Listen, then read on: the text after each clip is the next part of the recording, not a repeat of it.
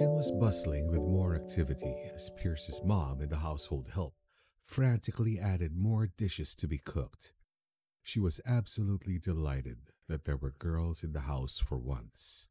While it was a joy to see her son interacting with other boys his age, the new visitors were an entirely different level. She smiled as she added water to her largest pot. The father was very busy on the landline phone.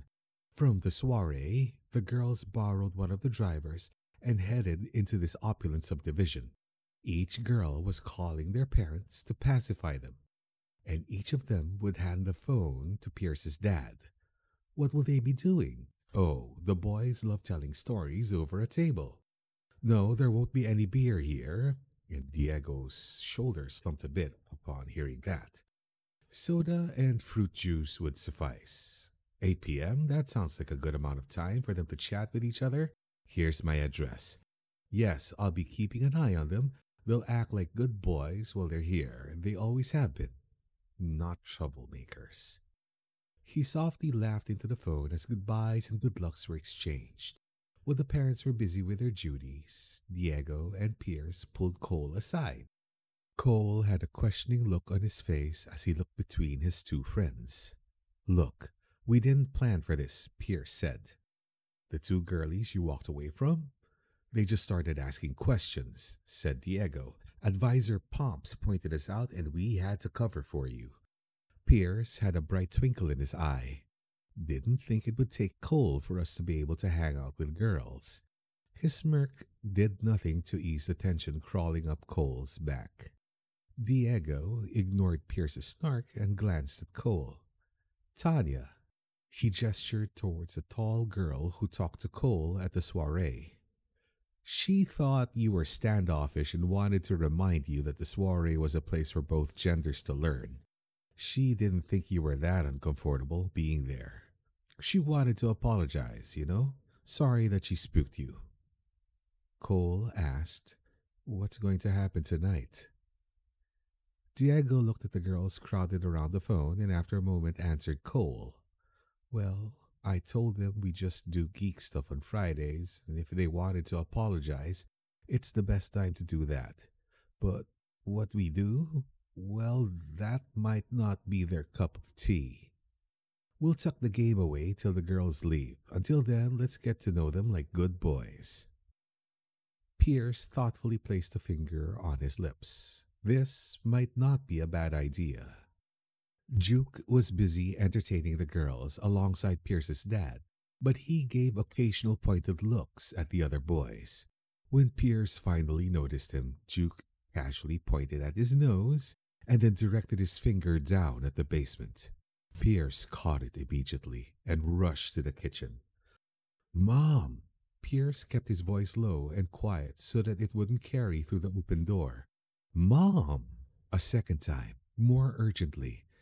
His mom was staring intently at the frying pan. What? She barked the words, but her smile undercut the tension. Pierce grinned back at his mom and loudly whispered, Where's the can of air freshener?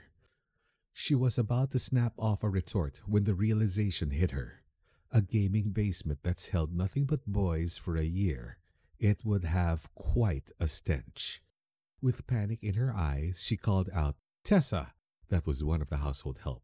Tessa, pass the veggies to Mary. Take two of the boys, get the cleaning kit, hit the basement now. We don't have long. Tell Callista to come up here. She can help with the cooking. Tessa stopped slicing the vegetables and handed her knife over to Mary. The task ahead was daunting, but they would find a way to make it work. She grabbed the cleaning kit from the corner of the kitchen and asked her young master to bring a friend.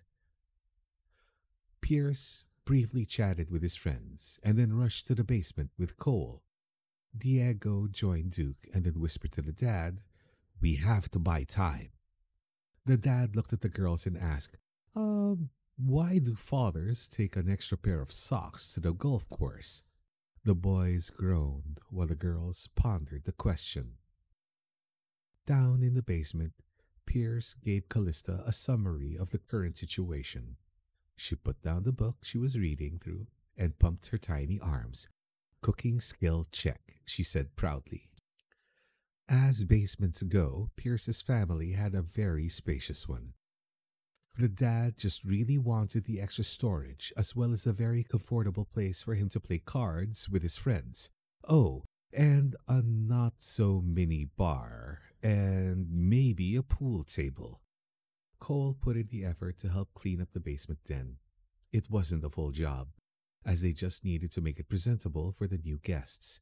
While dusting off a shelf, Pierce looked at Cole and said, Look, we all wanted the game to continue tonight, but it's not going to happen. Also, it's really your fault. If you didn't run off, there'd be none of this. Cole thought about that and then nodded. Yeah, I could have handled that better. Just wasn't in the mood for getting picked on. Pierce applied a wet rag to the shelf to clean up the remaining dust. Maybe you shouldn't think of them as girls. Maybe think about them as characters instead. That should help out, yeah?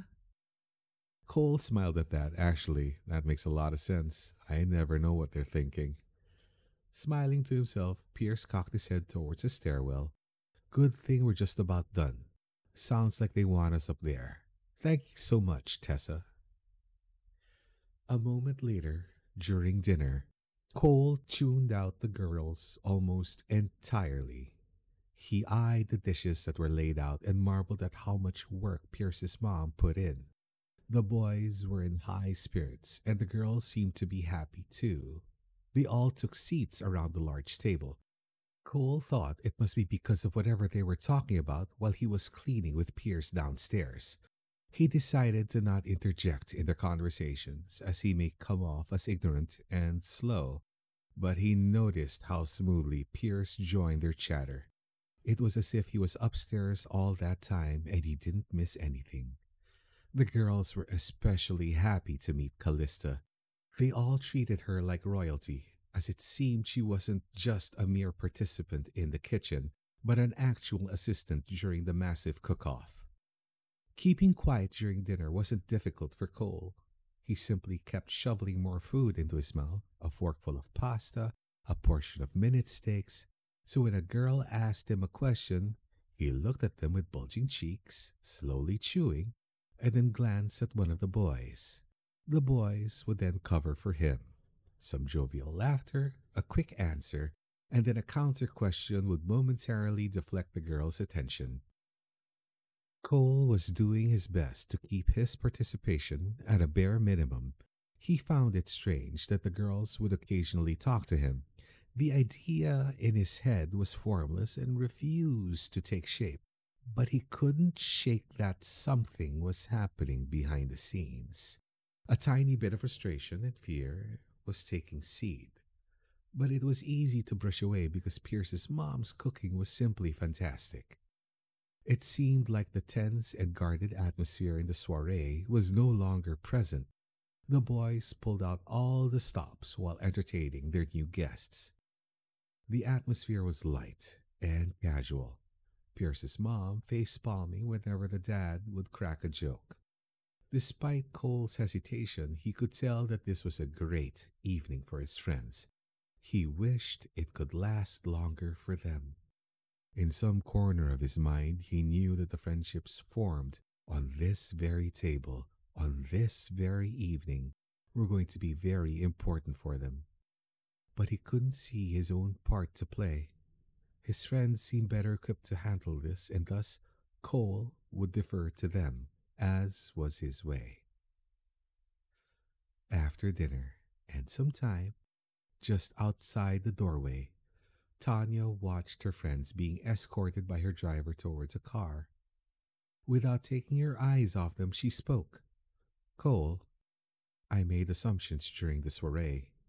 It put you on the spot, and there was a lot of discomfort. She looked at him and smiled.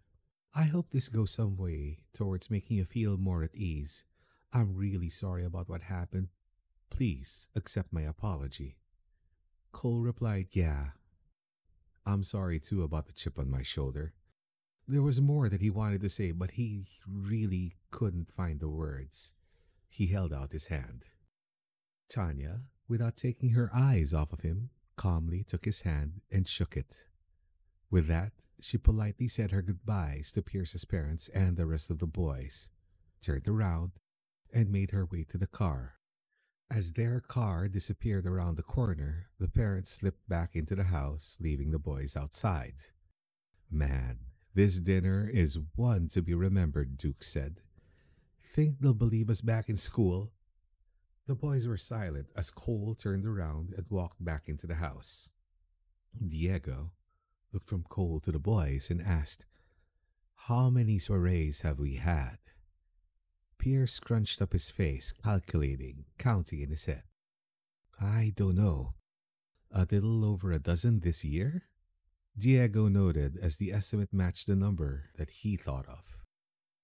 We never heard of any of those girls extending the party to a guy's house. At least I've never heard of it. Any of you? Pierce and Duke exchanged glances and shook their heads. Little Callista, unobserved, stood by a shaded window. She watched the exchange between Tanya and Cole. She listened until the boys left to join their friend in the den. When all that was left was darkness and the quiet murmur of a house settling, she softly whispered, Roll for initiative.